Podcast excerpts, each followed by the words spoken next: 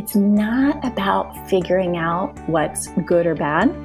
I think that's the way people always think about it like, okay, I've got to figure out what's good wine or what's the good way to serve wine or good glasses or all that. It's about figuring out what you like.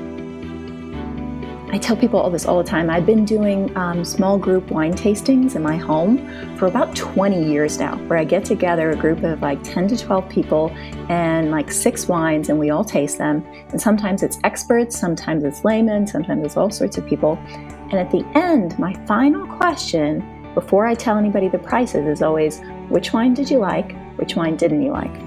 And the thing I've learned is that there is never agreement.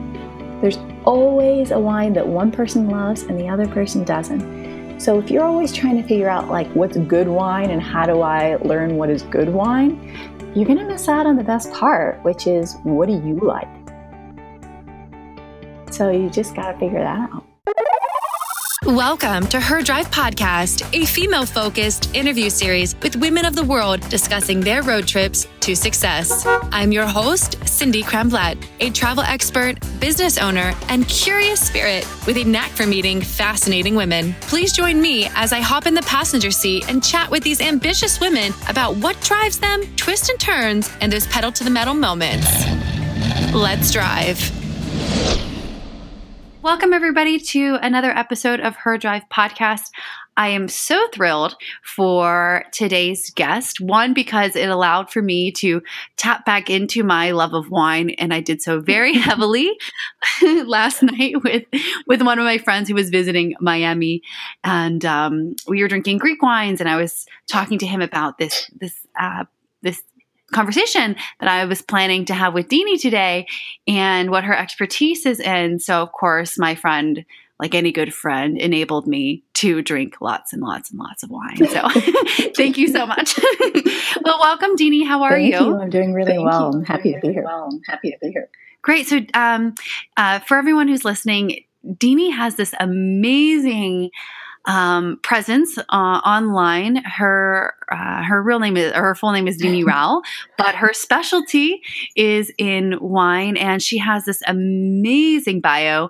Um, went to Harvard Business School, launched and helped raise um, a company called Lot 18 and helped Amazon start a wine business. And what I think is really fascinating about you, Dini, um, is that you were able to taste wine that was used to toast the Declaration of Independence, which I'm a huge history nerd, and I just think that is so amazing. How was that? That was incredible. You know, every time it, of course, I love the taste of wine, but it's even cooler when, as you say, it can really transport you to another time, and you can think about the people who would have been drinking this and what their lives were like. It's it's a really cool aspect of wine.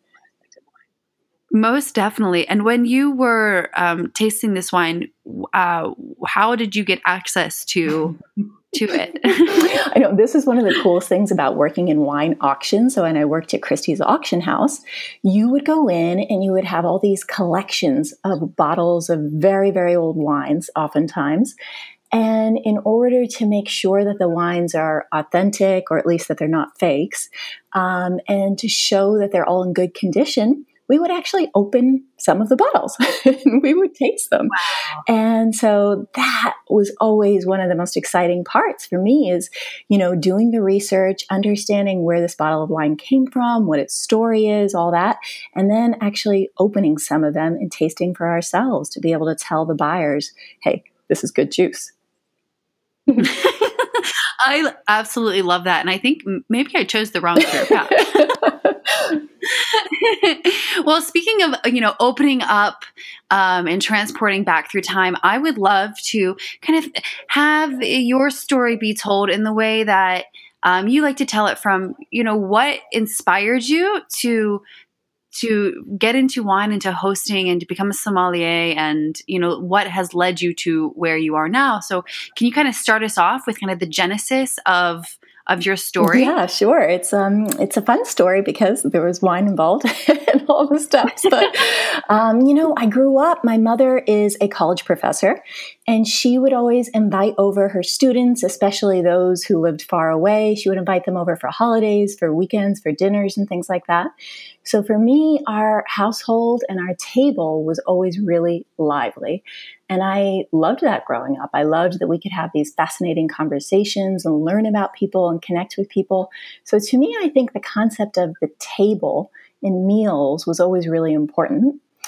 And then when I was in high school, I would also be my mom's taste tester in the kitchen. So she's a great cook. Oh.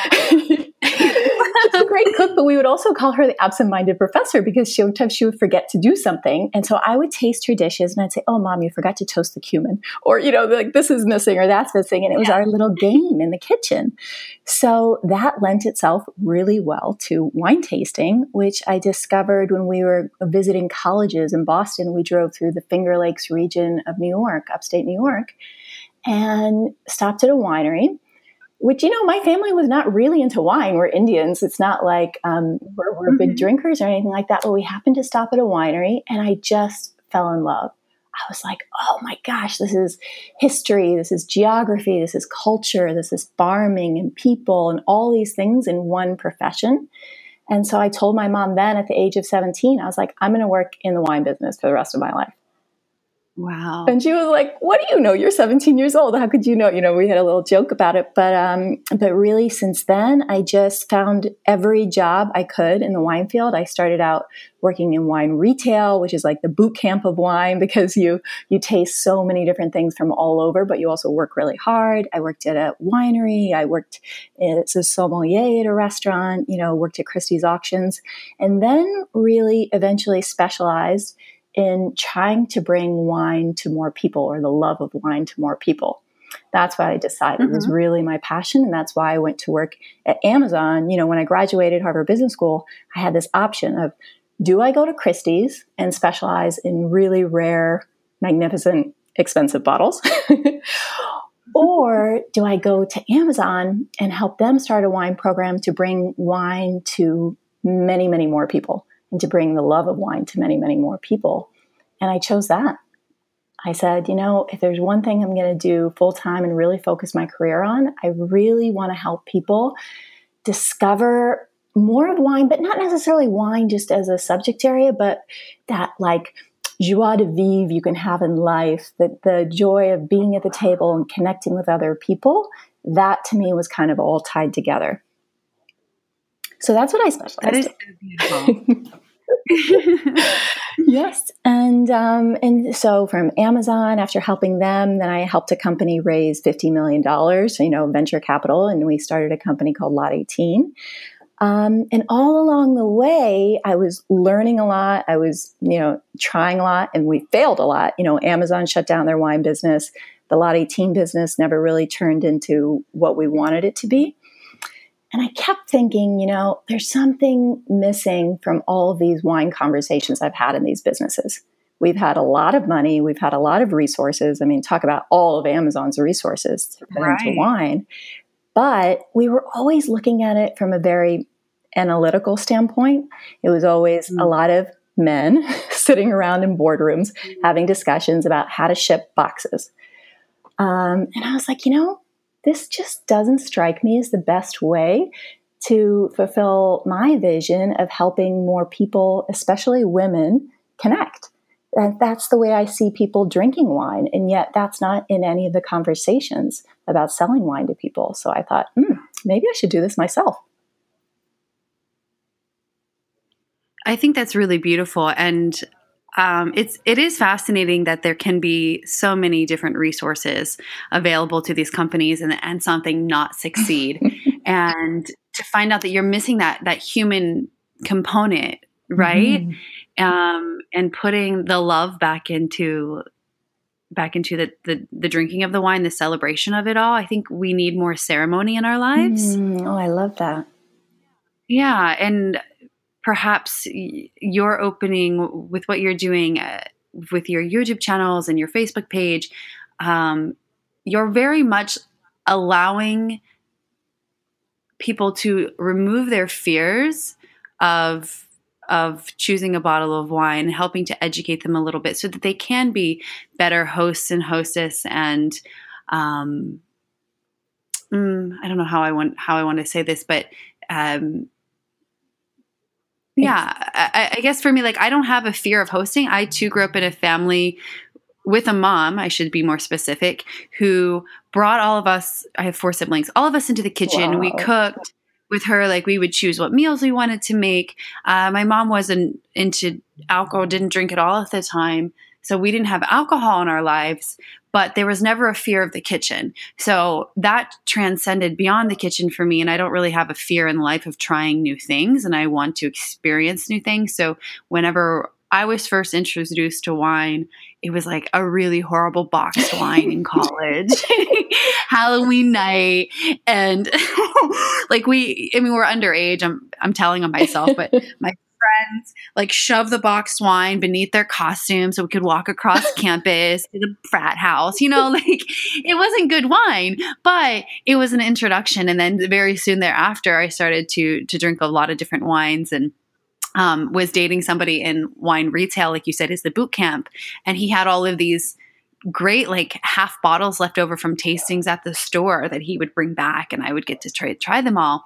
And mm um, with that knowledge of the wine, then came the knowledge of different cheese. And then I noticed on your YouTube channel, you had, uh, you did an episode on honeycomb mm-hmm. and how all of these beautiful things pair together. And you take time to, you know, cut the cheese and create like the, the cheese board or the charcuterie. And then what do you, what do you put with it? And there's this ceremony, at least for me when I'm hosting something, of putting it all together um, and it's very meditative in a way. And then also this ceremony of watching your friends and, and family or whomever you're hosting actually enjoy the fruits of of your effort. Mm. Um, that is, at least for me, very special. I love that. I love how you describe that because that is essentially, you know, forget about whether it's through the wine or the food or whatever it is, but that outcome is exactly what I'm aiming for and to help more people do. And even if there are folks like you who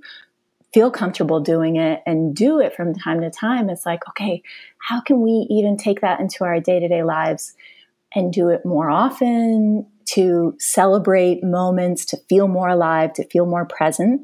You know, if we can do all of that, um, then I think it's a real win um, I 100% agree with you, and I'm I'm curious as far as I, you know, really interested in, in your personal story and, and what your rituals are. Do you have anything that you do daily mm-hmm. or weekly? I well, one, two of the things I do daily um, are I don't know if you're a big bullet journaler or know about bullet journaling, but you know, I do a journal um, mm-hmm. that's really helped me stay in tune because so much of what I'm trying to do now is um, like a creation from self. And I think the way I stay on track of that is I've got to stay in touch with my intuition and my values.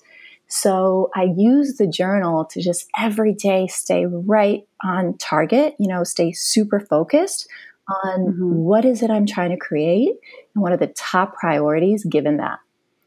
Um, so I've really made a ritual of that. So I check in with that every morning and I check in with it every evening. Um, I have another ritual where I pause for a moment at noon every day. I have a little alarm set on my phone and I pause and I just have a moment of reflection. And I wish I did oh. this throughout the day. Yeah. I wish I did this like 10 times a day, but at least once a day, especially when you've got two little kids running around. Um, has actually been really profound for me. It's been really helpful in becoming more present. Um, mm-hmm. And then, of course, the other thing is just it's a moment too, especially if I'm with my kids, to just like take in the beauty of their ages, that precious moment that we have right now, and just like really enjoy them and enjoy my life. That's beautiful. So before you had children and um, a partner, I assume, mm-hmm. um, kind of you know where where were you raised? You said that you're Indian. Mm-hmm. Um, but culturally, were you born in India? Were you born in the states? I was born in the U.S. I was born in Ohio, of all places. oh, I'm from Ohio. Oh my gosh, I didn't know. Yeah. That's crazy. Where? Um, I'm from the eastern side of Ohio, um, near the closest city is Pittsburgh, Pennsylvania. So the country. what about you, you? Me too. I'm from Wooster, Ohio, northeastern Ohio. yes, of course. I know exactly where Wooster is. That's so funny. so yeah, I don't know about you, but people always say to me like, "Okay, how did this girl from Ohio end up in wine at Christie's auction house and doing things like this?" But I think it for me it all fits together because like you probably I was surrounded by agriculture and farming um, and you get really in touch with the land and what that's like and just the beauty of the farmland. And so vineyards to me feel totally at home. Um, mm-hmm. And I think there's also something really nice about people from the Midwest that folksiness, that coming together and supporting each other whenever somebody has a baby, everybody takes over food. And, you know, there's like real community. So I think I bring that to my New York City home and neighborhood. They're so lucky to have you. I tell everyone, I'm like, Ohio girls are the best. yes, we're so friendly. yeah, we, we I, I, definitely think that we are. Um, wow, that's that's such a funny coincidence. So you were raised in Ohio. Where did you go to undergrad? I went to undergrad at a school called Babson College, which is just outside of Boston, and there mm-hmm. they specialize in entrepreneurial studies. So mm-hmm. I knew even before I went to college that I wanted to start my own business. I wanted to start my own wine businesses in life. Like that's what I wanted to do. And I already knew that then, luckily. And so I went to this really cool school that allowed us to, from day one, we would start our own business. Um, it was a very experiential school and an awesome experience. And it's also where I happened to meet my husband. So I'm very grateful for mm-hmm. that. That's beautiful. So, how did your vision kind of, when you were starting school and you started your business, like first day, um, how has that vision and the businesses changed over time? And where do you see yourself moving forward? Oh my gosh, that's such a great question because, you know, in so many ways, it's changed so much. I think mm. back then, the goal was very much about like, okay, how do I make a lot of money? I start a business that can make a lot of money, uh, that can be really successful? You know, because growing up in an Indian household, you're really all trained towards like, how can I be as successful as possible? Mm-hmm. Um, and now it's so, so different. I mean, of course, I want to be able to create something that's sustaining and sustaining for my family and my life. But um, the goal and the tool of entrepreneurship for me is now totally focused on like, how do I create something really meaningful? And mm-hmm. when I figured out that what would be the most meaningful thing in the world to me would be to help women and especially moms feel more connected and alive, um, then it was like, oh, okay, like how can I use the business to do that more importantly than anything else? That's beautiful. It's almost it's passion driven versus money driven. Exactly. Yes. Beautiful. So, what are you currently um, doing? So now, um, and the YouTube channel is the first step in this, but really, I'm trying to create a whole lifestyle brand and resource for women where they can go and figure out ways of getting together with other women more often, not just other women, but other families, other people, and connecting and building their own villages of support, finding their own tribe in life. Um, and part of that is through wine, because I, I have mm. personally found in my life that the love of food and love of wine lends to that really well. Um, but I think as it grows, so it's a YouTube channel where I have videos that come out once a week, every Thursday. And every Thursday, you can get what is meant to be just a really helpful tip. I don't spend a lot of time waxing poetic about, you know, um, specific rules about wines or, you know, this is how you read um, this esoteric label or whatever it is. I try mm-hmm. to stay really focused on like, okay, what's helpful for people? What will help them enjoy their wine more? What will give them more confidence so they don't feel like, oh, you know, wine and food and all of that is supposed to be about enjoyment and as you said like you know celebration and bringing um, presence to your to your life but if the process of buying wine and thinking about it is stressful it doesn't really help it. It doesn't really um, fill that mission. So I thought, okay, that's kind of the first step is we need to turn that around and give people more confidence with it. and make the process fun too. So I do things like boxed mm-hmm. wine because nowadays you can find really good boxed wine. So I got to talk about things like that. Um, and then I'm starting to layer in other things like, okay, I did a video recently that's not up yet about um, wines for back to school. And then I thought, oh, hmm. okay, mm. I can probably also give people other tips about back to school. Like, how do you stay centered and grounded and focused on your goals during back to school? Um, and so I think you'll slowly start to see like other tools for having that connection in your life, having more presence in your life, um, start to come up in the YouTube channel also. And then from there, it'll be all about creating all the tools and products that'll help help people do that more. I think that is so beautiful and having a tribe and a community is absolutely vital and I know as soon as I start to sip a little bit of wine, like, you know, the floodgates open and I'm 100%, you know, transparent and, you know, mildly philosophical. um, and your videos, I think, are so informative and interesting and fun to watch. And, and you keep them in a, like a tangible, digestible uh, amount of time. And when I was, you know, cyber stalking you I, in the healthiest of ways um, i learned a few things that i i never thought of before like you you had one uh, video that was talking about decanting wine and and and what decanting is and then show this beautiful hand blown decanter but then also said if someone doesn't have a decanter they can you know uh, pour the wine into one bottle and then back into the original bottle to to aerate the wine a little bit and I thought, wow, that's that's so practical and helpful. And then another one, which I wish I had about four years ago on a girls' trip, mm. um, when the wine cork broke and like what to do. So exactly, yeah, these are the things it's that very, come up in useful. life, right? Yeah. And yeah. Yes, exactly. You you get me totally because it's just about how do I make it easier for you? What is actually useful information for you versus things that are going to scare you and intimidate you and make you feel like, oh, I don't know enough. Right. So if you could give, um, like uh, someone, uh, just like what I, guess, mm, how do I want to phrase this? What is your like number one tip for someone who is new to wine? Like, what would you say to them? Uh huh. You know, it's similar to what I would say to somebody starting their own business too. It's so interesting that you asked that. Mm. It is, it's not about figuring out what's good or bad. I think that's the way people always think about it. Like, okay, I've got to figure out what's good wine or what's the good way to serve wine or good glasses or all that. It's about figuring out what you like. Mm. I tell people all this all the time. I've been doing um, small group wine tastings in my home for about 20 years now, where I get together a group of like 10 to 12 people and like six wines and we all taste them. And sometimes it's experts, sometimes it's laymen, sometimes it's all sorts of people.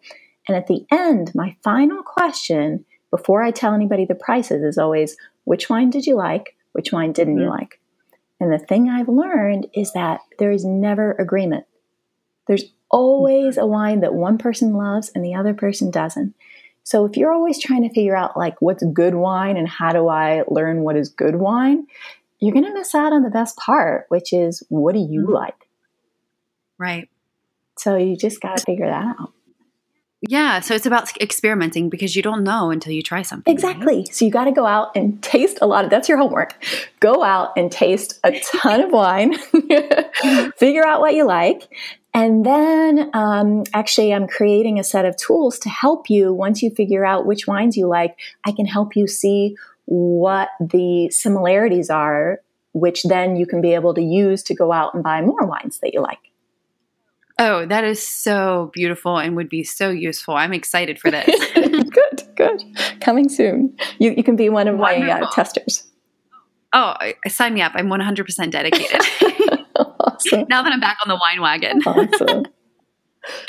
um, I have to thank you. Uh, it, just going back to the YouTube videos, um, I uh, saw your video about the uh, the Rosé Mansion in Manhattan, oh, yeah. and I I am so excited. I'm going to be in New York in um, in September, and for celebrating my birthday with friends. And awesome. I was trying to come up with something fun to do. And this is going to be perfect. I'm so glad. So thank you. I'm so happy to hear that because, first of all, happy birthday in advance. But um, I was thrilled. And this is the type of thing where normally in the wine business, every event they do, every festival you do, you always go and it's really I don't know if you want to call it geeky or whatever, but aside from drinking the wine, which is always fun, there's always like a big focus on like trying to teach you the proper way to do this and proper way to do that. And when yes. I discovered this Rosé Mansion in Manhattan, I was like, oh, these guys totally got it right because it's just all about fun. It's like, you know, an amusement park or carnival or whatever, Of just like they it's almost like secondary that it's about wine. It's just really about mm. fun. Go have fun especially with friends or a group or whatever it is. You'll get to taste a bunch of wines and you're just gonna, you're gonna have the best time. That's so awesome. I'm glad you're going. Yeah it, lo- it looks very playful and uh, i know in personal personal moments of stress associated with wine have been okay when the server brings the bottle over shows me the label and then pours the glass to taste before you know proceeding with the filling up my entire glass that to me is always the most awkward moment even though i know how to properly um, you know taste the wine and, and know the this i'll call it the ceremony yes. of the presentation of the wine but i notice and i observe everybody else when this happens to them and everyone just looks stressed. So how can we deal with that associated stress or remove the stress from that moment? Perfect. So I have a video on this. First of all, is you know the three steps of how to taste wine when you're in a restaurant when you're poured that taste. But I'll tell you that. Um, the, the, server or the sommelier, because I've been in that position of pouring the taste for it, somebody. And I think one of the best ways you can let yourself off the hook is to know that they are not judging you in that moment. In fact, mm. especially when you're the person who recommended the wine, but even if not, because, you know, as a sommelier, it's your wine list, you chose those. Uh, like, we're actually crossing our fingers and just hoping you like the wine. So I think wow. a lot of times people think, oh, the server's standing there and they want to see that I know what I'm doing or this or that. They're judging me. No, mm-hmm. don't worry. Really, all they're praying is that you're just going to like the wine and you're going to enjoy your experience. Oh, what a fascinating bit of insight. I never would have thought that. I'm like, I, am like, yeah, they think I'm a complete baboon. no, no. So it kind of goes back to what I said before about like, okay, taste it and see, like, hey, is this going to be good? Is this going to be good for my dining guests that I'm with? Are we going to enjoy this? Is this what we want? Magnificent. Well, on that same token, um, Dini, only once have I sent a bottle back. He said, "No, mm-hmm. I I mm. don't want this." What is your professional opinion on on saying I, I don't like this? I'm sorry that you opened it. We we don't want it. right.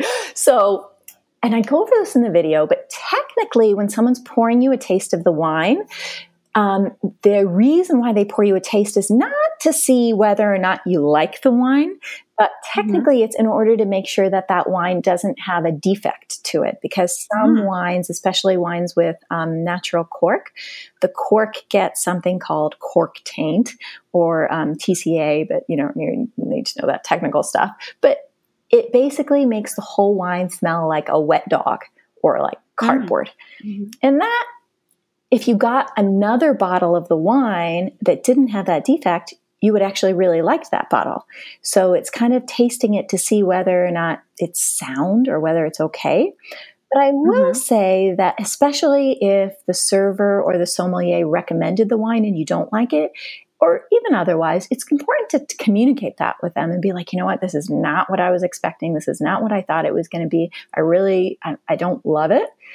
And a good you know server will try and work with you to help you find something you would like but i think it's important to communicate specifically what it is to say okay i think there's something wrong with this bottle because in that case they're just going to bring you out another bottle of the same thing so mm-hmm. if it's truly that you just don't like the wine, there's nothing wrong with the wine, mm-hmm. communicate that because otherwise you're just going to get another bottle of the same thing and that doesn't really help you.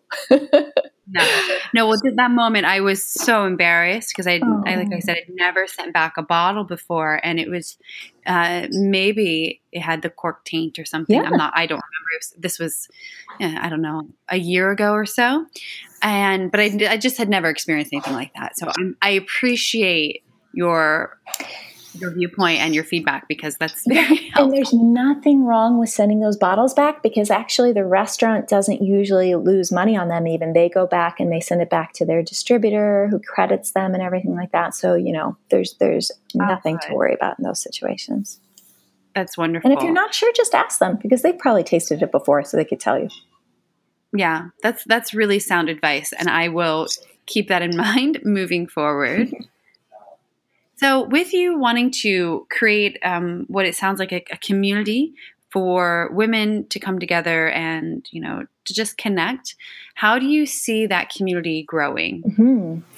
Yeah, well, I think part of the way is through people searching for tools like that. And so they might find my YouTube videos or they might find my Instagram account or my Facebook, things like that. But I'm also doing a lot of events. So um, this fall, I'm participating in a big wine festival here in Brooklyn, but it's also going to be in Stamford, Connecticut, and places like that, so that I can do outreach and just meet more women out there um, and more people who are interested in these tools and connecting and learning more about hosting and bringing people together themselves. And then the other thing, and I'd love to even get your opinion about this because this is all in the ideation and formation stage, but I want to create wine tastings because I think to me a wine tasting is kind of like a book club or other things. You can host them very easily, only there's not the pressure to have read the book in advance. so um, is okay if i can get women who would like to be you know people who are comfortable hosting like you and get mm-hmm. them to do little gatherings in their home there might be tools that i would be able to you know skype in or join them by video or give them a pre-recorded video or something like that to be able to guide them and help them um, so these are all the tools that I'm thinking about. Oh like, how do I help more people in your home? How do I do more outreach? I absolutely love that idea. Um, and if you need someone to do beta testing, sign me up. Awesome. but definitely, I think that there would be a certainly value in, in having you being like the digital host for the group. And um, it would help grow a community pretty quickly, in my opinion, and take away a little bit of that um, associated fear, perhaps, with with hosting or, t- or talking about the wines if you're not um, an expert. Like I'm not an expert. I can talk to you about wine, but uh, I'm not somebody to really describe the notes or anything. I'm like, well, I just like this or I don't like that.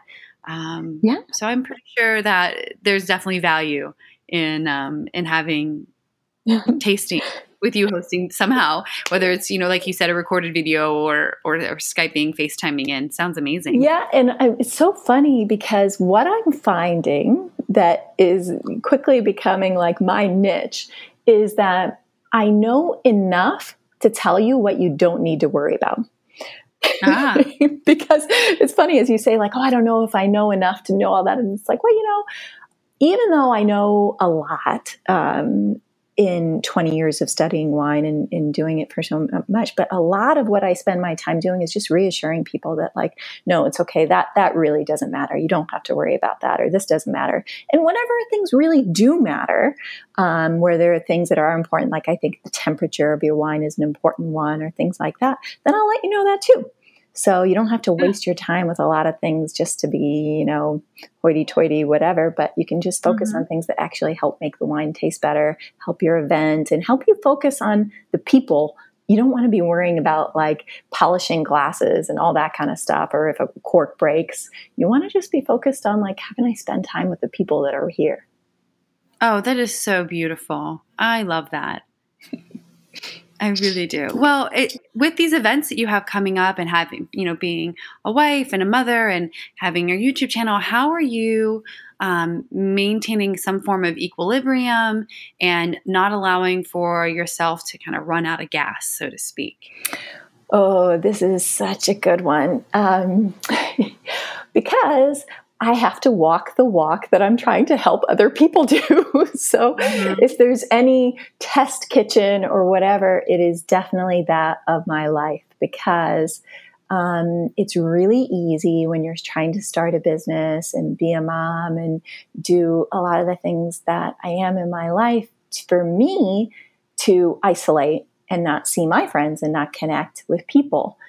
So there are a couple kind of institutions that we put up, and this goes back to the rituals you were asking about before. One of our um, commitments is to do family dinner. Not every mm-hmm. night of the week, but at least on Sundays. Um, and we do we end up doing it, I would say, maybe five nights a week now that we've um, put it in as a habit. It's a lot easier to do more often, even. And we make sure that we're just going to have people over and connect with them. Hmm. And to do that, we have to give up a lot of our standard or a lot of my standards of perfection that I used to have mm. about like the house has to be perfectly clean, or I have to make everything from scratch, or I have to have a very fancy meal or fancy wine or any of that. I have to give up all of that just in favor of like, you know, it is actually more important for me to connect with other people, to connect with our fam- our family and our friends than it is to have some ridiculous standard of perfection. So I'd say that's one of the ways mm-hmm. um, I'm avoiding burnout. And then the other thing I was just going to share in case it's helpful to your listeners um, is that when is you know knowing yourself and knowing that you're heading towards burnout or you're heading towards this point where you feel like what's it all for why am i doing all mm-hmm. this mm-hmm. um, a friend of mine my friend karen had recommended one day that i take a walk through a cemetery oh and it was one of the most profound days of my life because mm-hmm. here I am feeling like sorry for myself, feeling misdirected, feeling burnt out, and all this kind of stuff. And I'm walking around and I'm like, oh, well, yeah. So life is only so long. and for me, anyways, just being outside and fresh air and nature helps me connect with myself and helps mm-hmm. me reconnect with my vision. But especially being there in the cemetery, it was really defining of like, I can spend my life worrying about what I'm not doing or, you know, draining myself and all that. Or I can use what precious moments we have and really do something important and stay focused on that. And in order to do that, I've got to fuel myself. I've got to take care of myself. You know, and that, that is so beautiful. it became very clear to me that day. So that I just want to pass along that tidbit of if you're ever really feeling down in the dumps, it can be mm-hmm. a good wake up call. Oh, um, I, I'm going to definitely use that tool.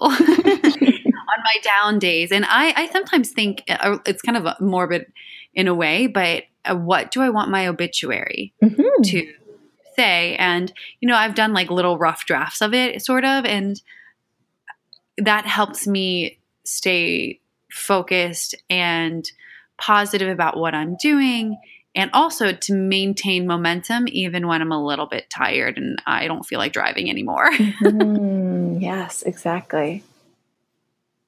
Well, as far as, you know, like cultural norms, were your parents your parents were born in India and then moved to the state? Right? Is that right? Yes, they did. Okay. So how I mean, do you feel like you fit like some form of a, a cultural norm for like your family, your gender, like being an American? Like, how do you define yourself culturally? That's so funny because, yeah, I mean, clearly in some ways I do because um, family is really important to me. Gathering and eating is really important to me, which is very Indian. But you won't find many uh, people in the wine industry who are Indian, that's for sure. I think there are a few number of us.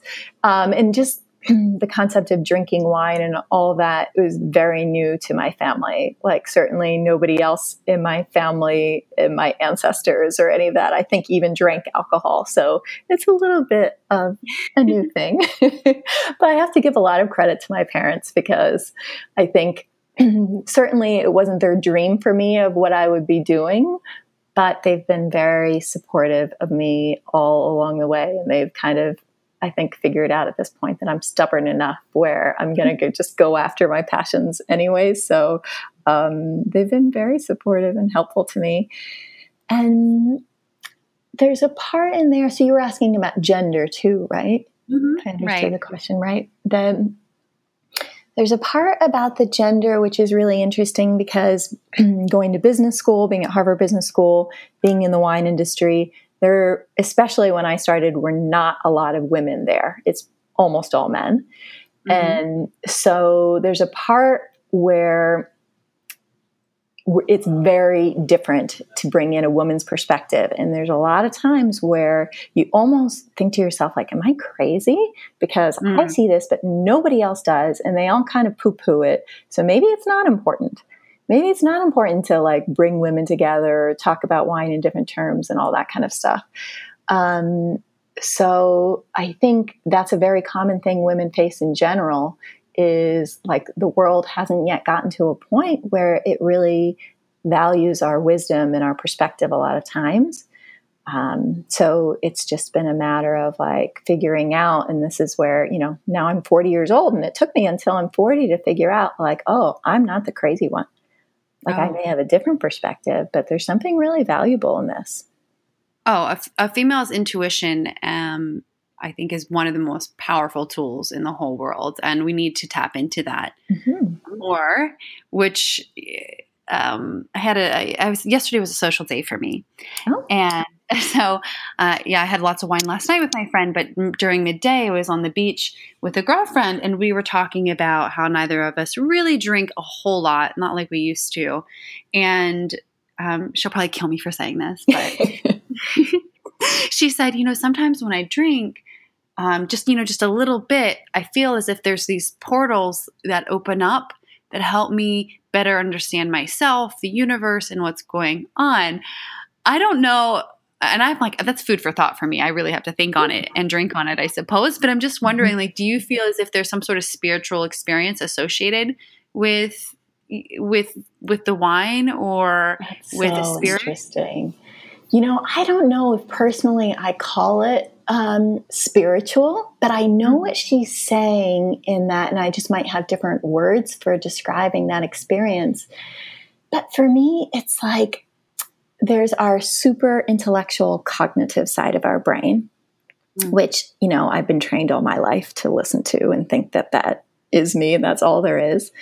And sometimes when we're able to have those moments, whether through meditation or wine or you know different experiences in life i feel like we're able to quiet that enough to experience um, other parts of ourselves and other like possibilities within the world and each other mm-hmm. so I, mm-hmm. I really get that and I, I do experience that a lot and um, it takes some guts and some bravery to being able to let go of our normal thought patterns i think to do that but oh, wine helps.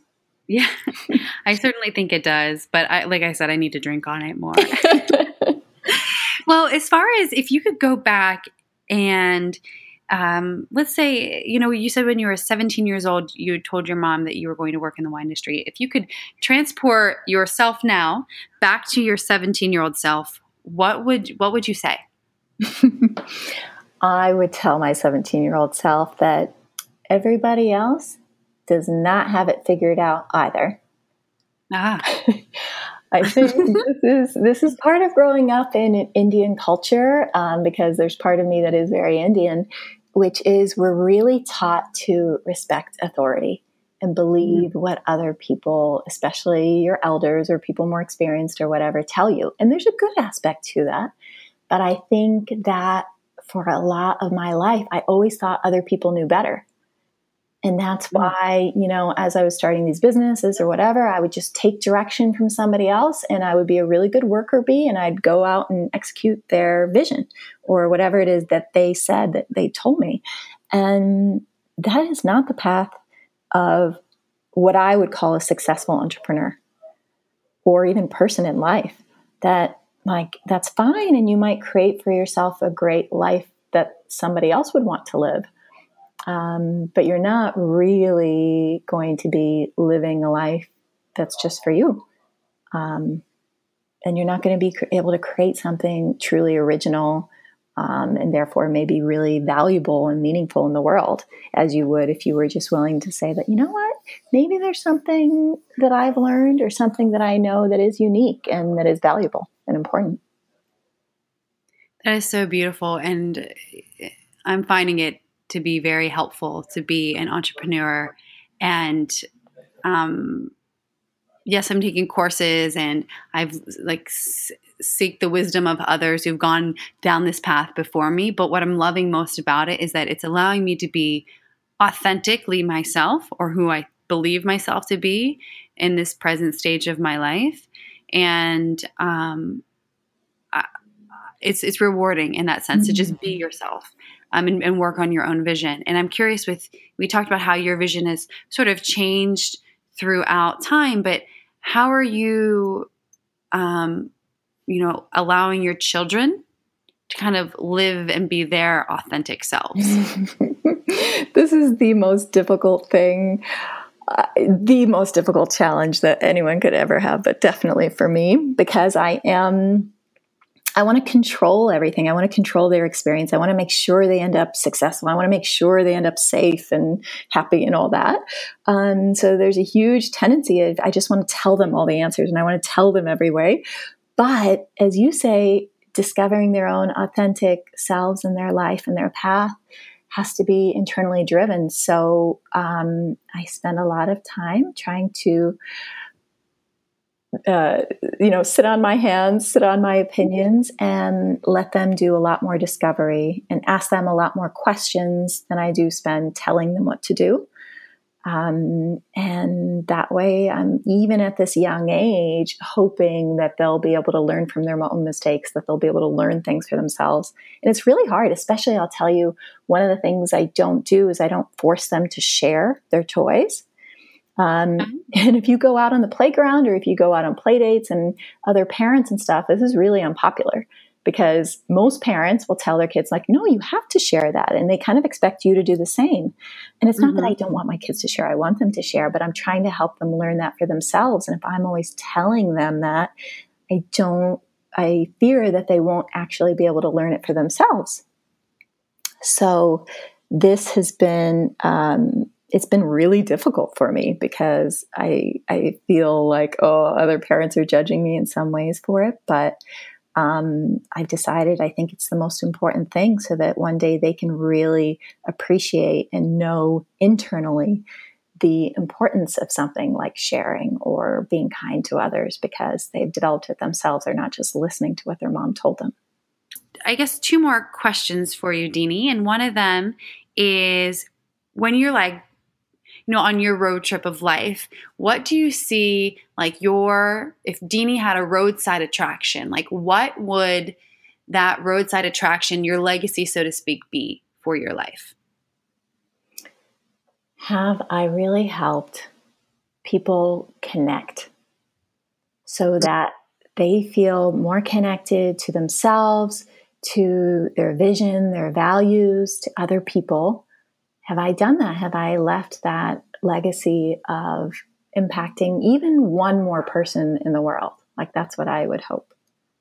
Mm, that's beautiful. You've definitely impacted me. so thank you oh, very much. And um, as far as what you're up to, what you're tooting your horn about, what are some things that you'd like to leave um, our listeners uh, with? Yeah, well, I mean, I'm tooting my own horn about finally starting Dini Vino. Uh, I started a version of it back in 2007, so I feel really proud that now I'm willing to come back to it and push full steam ahead, um, even when I doubt myself, as I think all of us do. So that would really be um, something that I hope I would be able to inspire some of your listeners and or even just relate to them about how hard that is. Mm-hmm. Because I think that you know you you had written one of the questions that I was thinking about which is like how do you face challenges? Mm. And one of the things that I always come back to is like if I look at the challenge as like live or die based on the results of that challenge, I kind of get paralyzed by that. I don't know about you, but oh. it's really scary. And sometimes then I like, I'll either find a way of avoiding that challenge or I just won't go into it with as much confidence as I could. Mm-hmm. Um, but I think, especially as women, we don't give ourselves enough credit for taking on the challenge. Oh, it, definitely not. Right? Like, even in going after the challenge and being willing to face it head on, like, there's so much bravery in that. And if I focus on that bravery of taking on the challenge, I find that I can give myself the fuel to keep going and to give it my best and to actually have fun along the way. Right. Well, I believe in our culture, there's uh, there's a bit of shame perhaps associated with failure. So everyone's mm-hmm. afraid to try because they're afraid to afraid to fail. And I'm currently taking this uh, entrepreneurial boot camp through MIT right now. And the very awesome. first webinar I watched, they um, you know showed this this chart essentially do you want to you want your business to to grow at a rapid rate or you know it's like a slow slow growth or fail quickly and the the ultimate point of the video was you know grow fast or fail quickly and take what you learn during your failure and apply that to your next venture and i know in my personal and my business life the more I challenge myself, the more resilient I become. And what I struggle with is recognizing that just attempting it, like you said, going after whatever the challenge may be, mm-hmm. is a success. Just going for that and reflecting back on the progress that's made. I don't know that women mm. give ourselves enough credit and celebrate our little micro victories. I love that. Yeah. So yeah, maybe through your your wine tastings that are, are to, to, come, your digital wine tastings, we can, you know, and top, touch on those topics that are that are important, mm-hmm. um, that you know, and celebrate the the humans in the room and all of their their micro braveries. That is awesome. That's beautiful. I love it. We'll we'll have to have a wine called Liquid Courage. Oh, that would be amazing. well, uh, Dini, thank you so much for sharing your time today. Um, would you please just let everyone know where they can find you? And I will, of course, link in the podcast show notes. Yes, so um, YouTube, that's kind of the primary place you're going to get all of my content that we've talked about. So that's youtube.com slash C for channel and then slash Dini Vino. And then you can find me on Instagram is Dini Vino Graham. And then on Twitter is Dini Vino, and on Facebook also you can look for Dini Vino. So I'm lots of places, and hopefully soon you'll be able to get some of these products and videos and things like that, and we could even see each other face to face. Magnificent. Well, Dini Rao, thank you so much for sharing your time, your wisdom, your story. Um, I am very inspired by you, and I hope to see you soon. Likewise. Thank you so much. This has been great. Thank you, Cynthia. You're welcome. Thanks for listening to Her Drive with Cindy Cramblett. If you want to know more about today's guest or know a fascinating woman you'd love for me to interview, please see the show notes, visit Instagram or her-drive.com. And please, please, please, if you love the show, leave a review on iTunes. Thanks for riding along and subscribe to join our next woman and her drive to success.